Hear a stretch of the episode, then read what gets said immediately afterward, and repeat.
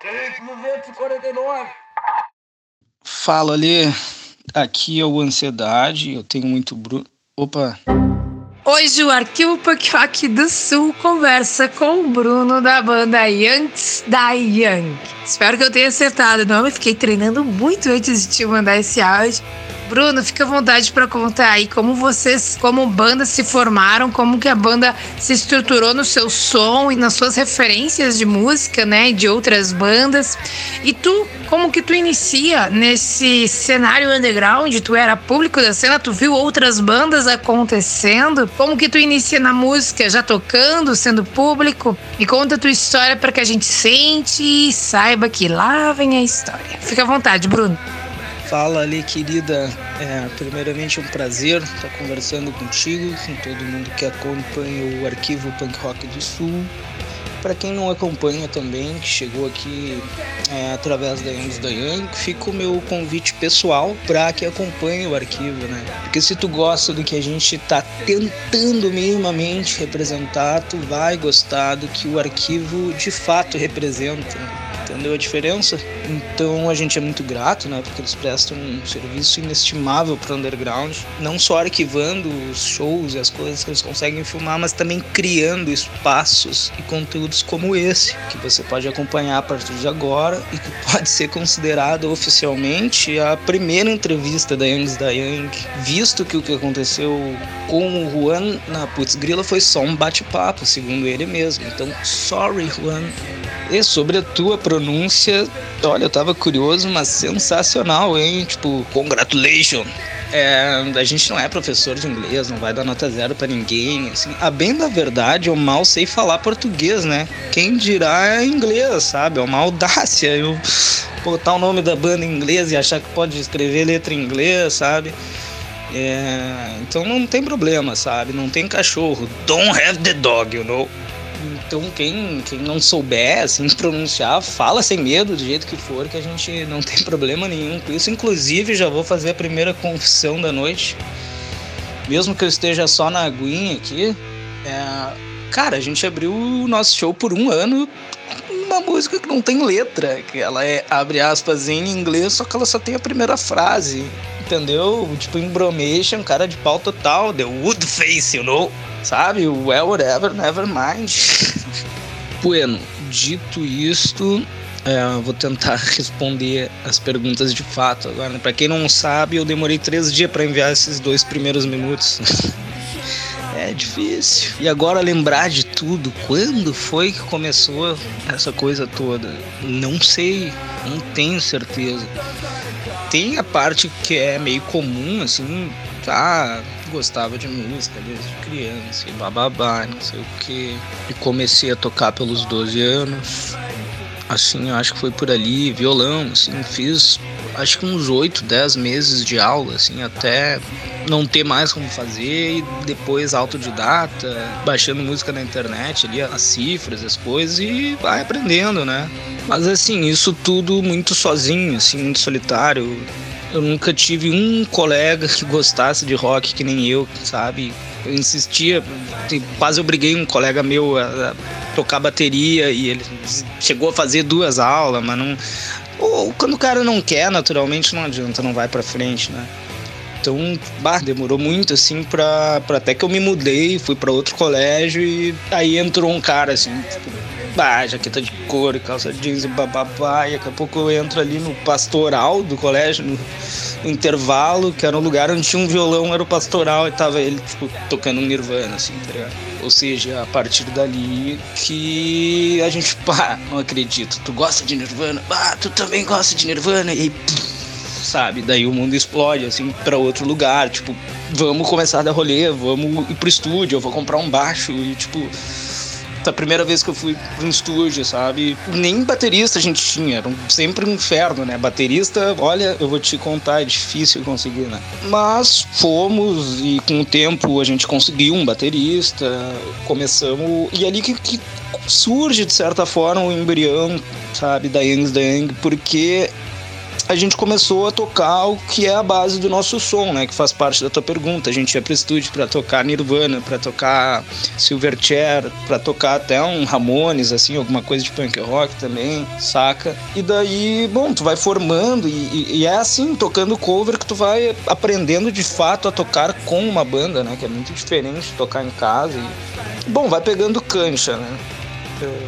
A partir do, do momento daí que tu começa, né, a pegar essa cancha, entender melhor como é que funciona a mecânica de uma banda e conseguir de fato tocar melhor, cantar melhor, meio que ao natural começou a vir composições próprias, né? Não foi algo que assim que eu falei, ah, agora eu vou virar compositor e vou ter uma banda.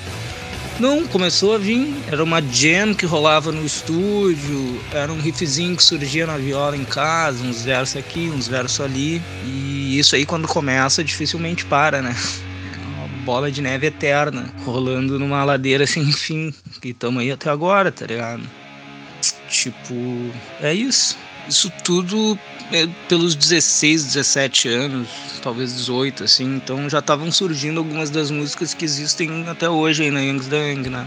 E aí aquela coisa, né? Os dois ali, tanto o baixista quanto o baterista, resolveram cuidar da sua vida, né? Leia-se ter um emprego, estudar, ganhar dinheiro. Justo, tudo bem. E aí, mais uma vez, fiquei sozinho aí, né? E aí foi difícil, assim, foi muito difícil, anos, alguns anos sem tocar. Eu já tive fases de, tipo, da guitarra ficar embaixo da cama e não tirar ali por um ano, assim, tipo, deprê total, foda-se a vida, vamos só meter o pé na jaca agora e, tipo, se eu não posso ter um sonho simples, que é ter uma banda underground, que se foda tudo também, sabe? Bem deprê, assim. Mas, ao mesmo tempo, sempre fui um cara feliz pra cima e e aí segui uma vida até chegar a oportunidade de tocar baixo em outra banda, onde era só música autoral, então mudou tudo, assim, não era mais uma banda cover, era só música autoral, assim. E daí começa a entrar nesse lance de cena, mas é uma banda que ela nunca aconteceu, só que eu achava as músicas muito fodas, tá ligado? Pela primeira vez, assim, eu vi que, bah, um cara que eu conheço compôs umas músicas muito fodas e, tipo, eu quero estar tá aqui isso é tão bom quanto as bandas gringas que eu gosto. Então, meu Deus, assim, pirei, foi uma puta experiência, tipo, a gente aprendeu demais ali, né, nesse negócio de pegar cancha, fez muita diferença esse período. Só que é uma banda que também acabou, né, tu parece que tudo acaba, assim, é muito difícil tu manter algo no underground, né? E aí mais um período de, de incerteza, de não ter nada, de tô sozinho, de, tipo, o que que eu faço, como é que eu faço para ter uma banda, assim já tentei abandonar a música 500 vezes, tá ligado? Tipo, já teve um momento que eu falei, meu Deus, tudo que eu quero é só ser alguém normal, tá ligado? E fazer alguma coisa normal. Enfim, o que, que é normal, né? Claro que é só um jeito de falar. E aí, depois de, sei lá, não tinha mais o que fazer e eu, eu tinha uma placa de som em casa, uma interface. Quem manja aí de gravar sabe o que, que é. E, cara, tinha uma guitarra, tinha um baixo, comecei a gravar em casa, assim, tipo, foda-se, não tenho banda, eu vou editar minha bateria aqui no Easy Drummer, vou gravar o baixo, vou gravar, vou gravar a guitarra, vou gravar o vocal, vou fazer essa toda aí, tá ligado? E bom, assim, eu fui começando a gravar as músicas que a gente tem, algumas delas estão no YouTube, a gente lançou dessas gravações caseiras. É, e aí eu comecei a mostrar para os brothers, né? Era o que eu podia fazer, entendeu? Levava pra praça e mostrava pra galera, olha aqui o que eu tô gravando e não sei o que. E até que um, um amigo meu começou a se interessar muito, falou, cara, vou arranjar um baterista e a gente vai fazer. E o outro amigo meu falou: Eu vou fazer aula de bateria e vou ser o teu baterista. E eu, como assim, meu parceiro? Enfim, o nome desse cara é Guilherme Kessler, né? E ele fez aula de bateria e está aí até hoje. Tipo, é um bagulho meio inacreditável, assim, a gente nego velho já, e o cara foi lá e fez a aula e conseguiu, que é muito difícil tu aprender um instrumento mais, quando tá, tá mais velho, né? E aí, bom, daí começa a se formar de fato a Youngs da Young na formação que tá hoje, tá?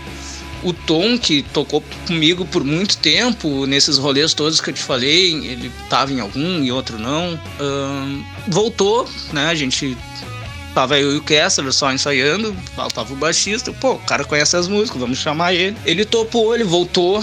Isso foi em 2018, tá? Já. Então, é, quando eu comecei a gravar essas músicas, deve ser a partir de 2015, 16, assim, que eu comecei a gravar sozinho em casa. Né? Depois desse período de preço solito. E aí, 18, a gente começa a ensaiar, o Tom volta. Aí tem a eleição daquele desgraçado, entendeu? Que eu lembro até hoje, 28 de outubro de 2018. A gente tinha ensaio marcado, era um domingo. Ah, eu já sabia que ia dar merda, entendeu? Já fui pro estúdio assim, pirado. E aí eu já falei: olha só, acabou a palhaçada a gente, essa merda desse mundo e não sei o que. Então é o seguinte, cara, a gente vai ter que marcar um show e, e não quero mais saber de, de, a gente tava se arrastando demais já, tá ligado? Eu tava ansioso para botar a banda na estrada. E, na estrada. E aí foi, cara. Dois meses cravadinho depois, em 28 de dezembro, a data que eu considero que nasce a Youngs da Young. Por que a data que eu considero? Porque, como eu te falei, ela, ela existe na minha cabeça desde os meus 15 anos, saca? Mas eu nunca consegui botar ela na rua, na estrada, como eu disse. Então, em 28 de dezembro de 2018, a gente conseguiu fazer nosso primeiro show no estúdio Music Box em Porto Alegre, que é uma segunda casa pra gente. Acho que eu devo frequentar lá desde 2007, 2008, sei lá. E, bom, e aí surge ainda. O resto é o resto. Bom, acho que isso resume como eu aprendi a tocar, como a gente formou a sonoridade da Youngs da Young e como chegamos nessa formação atual, né? que é a, oficialmente a primeira, já que eu te falei, oficialmente a gente surge em 28 de dezembro de 2018, dois meses após o caos. É, como eu falei ali, um sonho simples, de botar uma banda no underground, vamos, vamos ver o que, que é esse simples. Além dos anos dedicados a aprender um instrumento, aprender a compor, né? É, tu ainda tem que ser o teu próprio produtor musical, teu próprio produtor artístico, tu tem que ser o teu próprio empresário, a tua própria assessoria de imprensa, porque quando tu é uma banda independente que não investe um pila, tem que fazer tudo isso, tá ligado? Tu tem que falar com o dono da casa do show, marcar a data, falar com as outras bandas, é, organizar quem é que vai levar o quê, daí tu tem que fazer a arte do evento, criar, né, espalhar isso de alguma forma na internet ou pela cidade, com lambi-lambi, com, com panfleto, e, e, aí tu tem que fazer o texto promocional, e, e é uma bola de neve sem fim também, sabe? Tu, tu tá sempre 24 horas por dia trabalhando em função da banda, assim. Além de tu já ter outro trabalho, tu tá 24 horas por dia, assim, é, recebendo alguma demanda, sabe? E é, e é interminável, né? Um negócio incrível, mas que a gente faz com muito prazer e, e tal. Só pra ratificar, né? Porque daqui a pouco alguém vai ah, tá me dizendo que é fácil. Não, não é. Mas vale a pena. E acho importante também deixar claro que, por mais que a nossa influência básica seja o grunge mesmo, eu gosto de Beatles e Black Sabbath até Britney Spears e MC Carol, sacou? E eu não tô fazendo aqui uma figura de linguagem, eu realmente gosto, hoje em dia eu gosto de tudo, tá? Não foi sempre assim, já fui mais cabeça dura. Mas eu acho importante frisar isso porque a gente, como artista, não pode ter espaço para preconceito, né? E além de não, não, não, não poder ser preconceituoso e tudo, quando a gente tem a mente aberta, o coração aberto para outras coisas, tu pode tirar inspiração de onde tu menos espera, entendeu? Então, eu posso não ficar ouvindo funk em casa, mas daqui a pouco alguma coisa que um artista desse estilo vá falar, vá fazer, vá me despertar para alguma outra coisa que eu possa refletir e vir a, a falar sobre isso numa música minha, vai saber, tá ligado? Não dá é, pra gente ser mente fechada, né? Eu, inclusive, já compus alguns funks.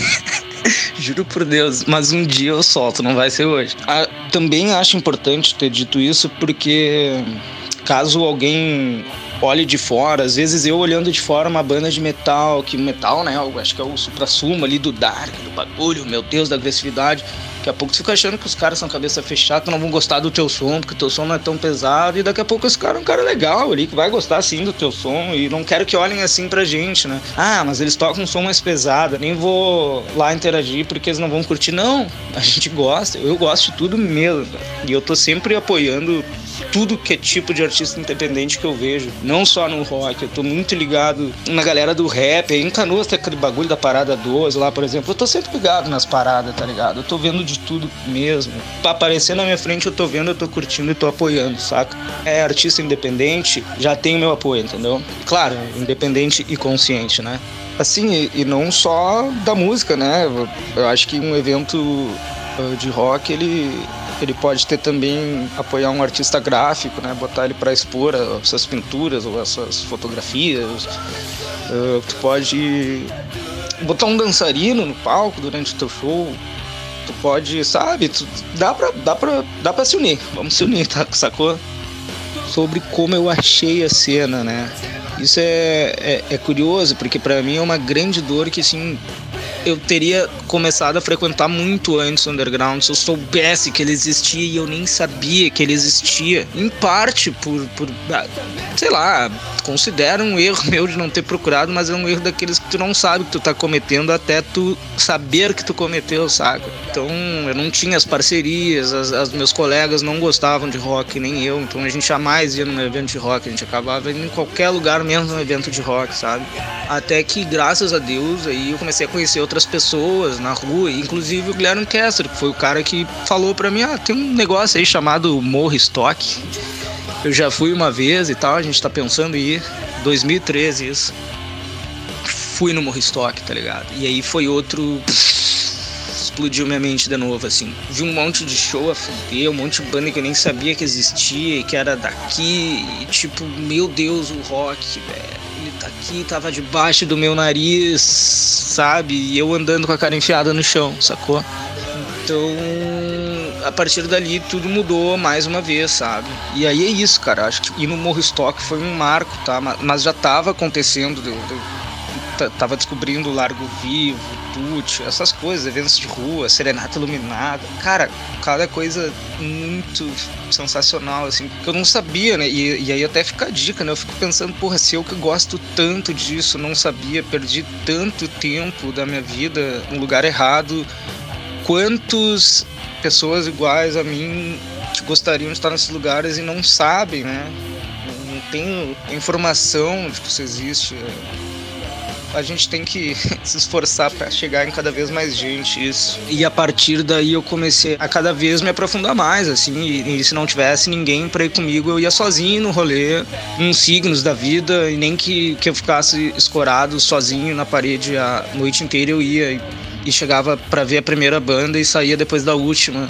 Então, também respondendo, sim, eu já tocava já tinha as músicas, eu já tinha ideia do Yangs da Yang, mas a gente nunca tinha lançado, então eu comecei como público, sim, entendeu?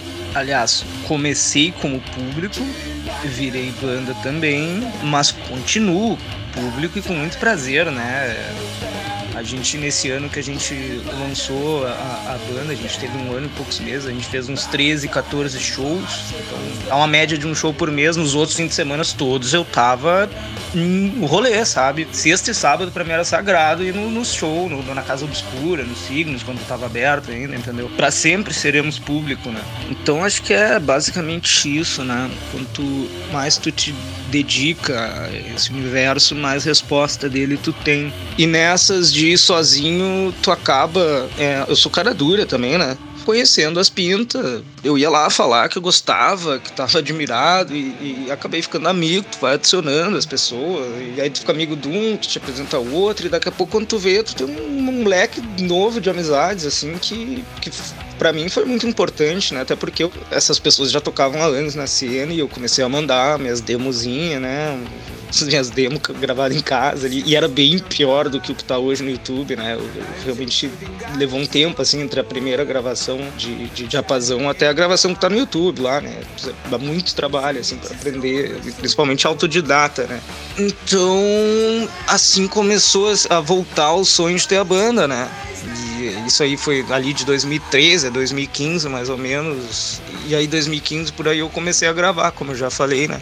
já pensando em, já querendo de fato dessa vez efetivar aquele sonho de criança, né? Acho importante dizer também que ao mesmo tempo tem que saber chegar, tem que esperar a sua vez, que nem dizia o outro, né? Não adianta só caçar borboleta, tem que cuidar do jardim. Ó.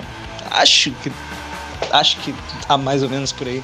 Outra coisa, uh, não pode estar tá indo sempre nos shows, não pode estar tá sempre nas coisas. A, além de ser público presencial, eu sempre fui público virtual. Tipo, curte as paradas dos outros, tá ligado? Vai lá, comenta, incentiva. É, não se faz, entendeu? Não se faz, queridos.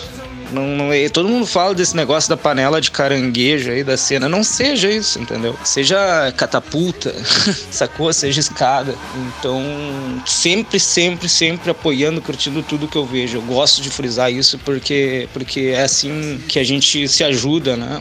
Enfim, uh, eu acho que, que é muito difícil, assim, resumir todos esses anos, né?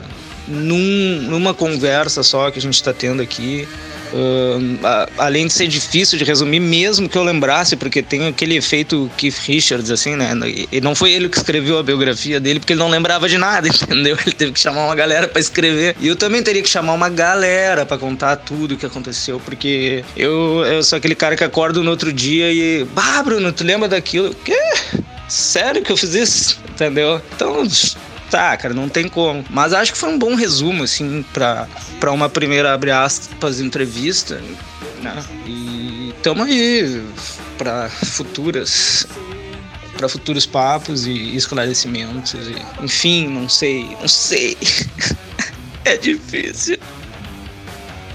Bruno, todos os teus relatos, todas essas tuas memórias, então, são raridades, não foram divididas, não há quem conheça esse início da banda. Mas então eu tô aqui com a mina de ouro, porque eu sei que essa banda tem muito para crescer, continuar assim com esses teus pensamentos, que o resto da banda acredito que possa seguir esse teu olhar de fazer a cena, de viver a cena, de consumir a cena. Mas assim, me conta da tua banda, o que, que a gente vai vir a consumir de vocês a partir dessa pandemia ou na pandemia? Como é que vocês estavam se estruturando, se organizando? Tinham desejos de escrever ou queriam parar tudo geral até voltar aos rolês e vivenciar e ter as inspirações vivenciais, não só virtuais? Me conta se tem projeto para vir ou saiu alguma coisa e eu me perdi aqui, Bruno. Todas as minhas faltas de memória, tu quis dizer, né?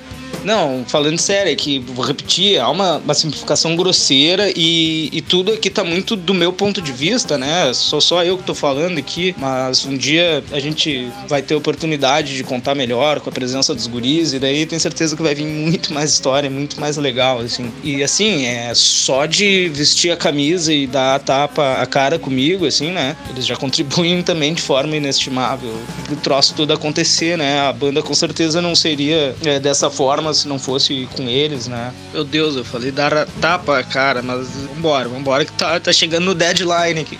Aí, assim, desse lance da pandemia, tipo, eu sempre fui o noiado, tá ligado?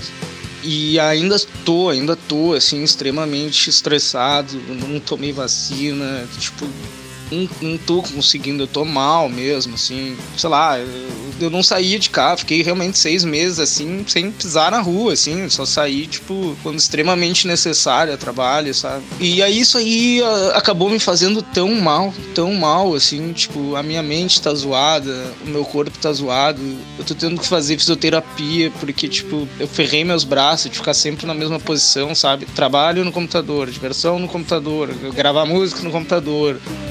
Então, ah, inferno, assim. Mas. E aí a banda assim acabou, acabou o ensaio, acabou tudo, assim, a gente não fez mais nada. Depois de muito tempo, né, eu vi que a gente vai ficar trancado mais de um ano, eu não vou ficar um ano sem ver ninguém. Daí, sei lá, a gente foi na praça ensaiar, sabe? Cada um a um metro e meio do outro, assim, pá, pá, pá aquele negócio, e eu super noiado. Cada um leva o seu isqueiro, galera. então, a gente só voltou aí pro estúdio, assim, tipo, eu me obriguei, eu fui quase chorando, mas não tinha como eu perder quando a gente teve a oportunidade de fazer uma live pros sobreviventes uh, produções, né? Eles têm uma conta no, no, Instagram ali e a gente fez essa live no Dub Studio. É uma live de uma hora, tá disponível no canal dos Sobreviventes Produções no YouTube. Recomendo que a galera vá lá ver, é sensacional. A gente fez isso em novembro, tá? Se eu não me engano, foi 6 de novembro de 2020, ou seja, porra, já tinha oito meses trancado em casa, sabe? Me permiti lá. A gente fez outra live no, no Trilha Hub, né? Porra, no Trilha Hub sempre sempre quis. Já, a gente já tinha tocado lá, né? Mas foi muito a fuder também. Essa live do workshop do Rodrigo de Bira aí, né? Então a gente é muito grato também pelo convite. Galera muito legal também que estava lá fazendo como aluno, né, do workshop. Um, a gente lançou é, o single de Inferno foi durante a pandemia, né? Veio das minhas gravações caseiras, já tava tudo ali gravado, só que, né, não era tão bom, né? Eu não sou produtor, eu não tenho formação, tipo, eu fui tudo no autodidata, como eu falei, e é, é, grosseiro, assim, que eu faço. Aí passou pelas mãos do Beto Silva, né, e daí na Barquise 51, né, num, num edital também, e aí ele lançou na coletânea Grave em Casa, tá no canal da Marquise e agora a gente tem um clipe barra visualizer também no nosso canal com essa gravação, tá? Passou pelas mãos aí desse baita produtor.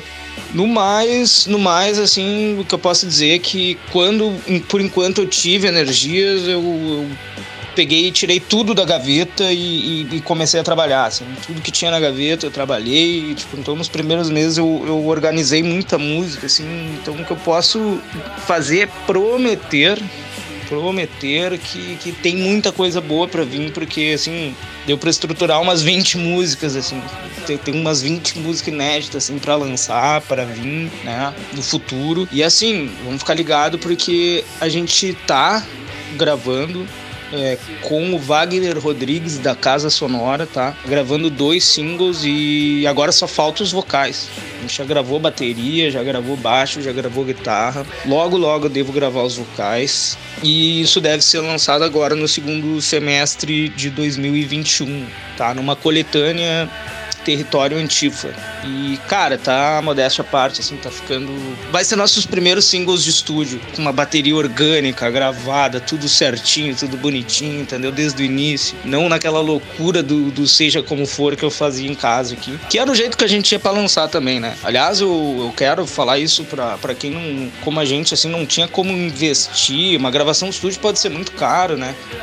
É um meio, cara. É um meio que, que eu arranjei, pelo menos. Tem placa de som que é baratinha, assim. Se tu conseguir uma placa de som de um canal, tu já consegue plugar tua guitarra e tu já vai gravar, tá ligado? Dá pra gravar a voz no celular. Eu até tenho um mic, mas algumas músicas eu gravei a voz no celular, cara. E funciona. Depois tu mete os plugins lá e vai-te embora, sacou? Pra, pra tu começar, velho.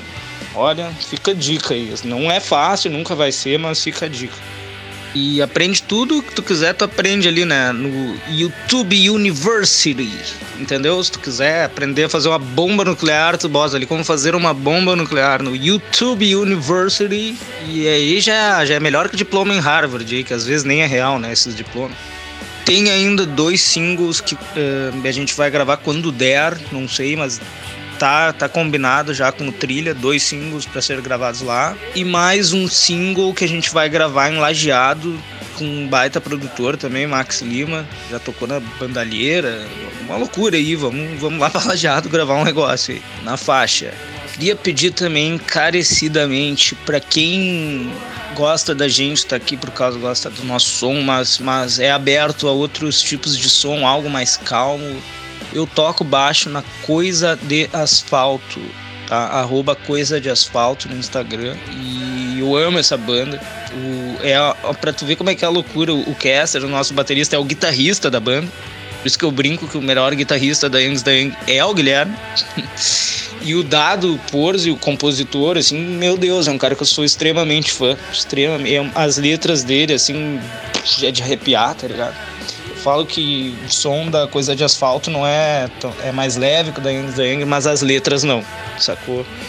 Dê uma atenção aí quem quiser na coisa de asfalto.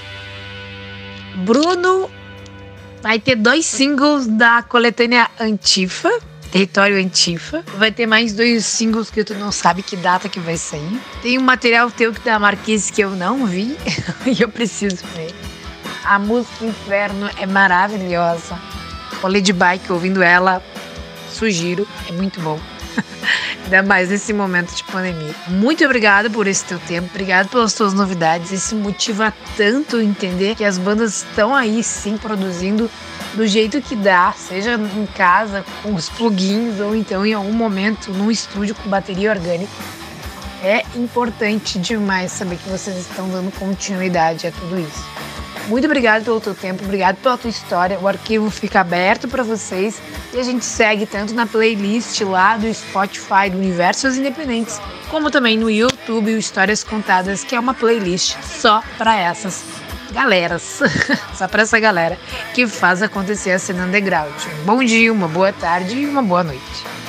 Lê é, quem agradece é a gente, e não canso de dizer isso. Esse espaço, sim, que é uma mina de ouro.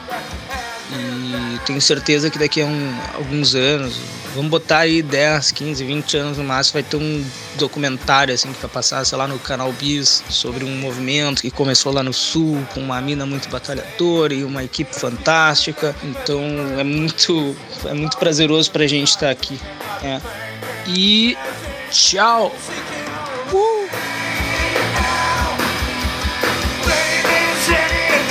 sacrifice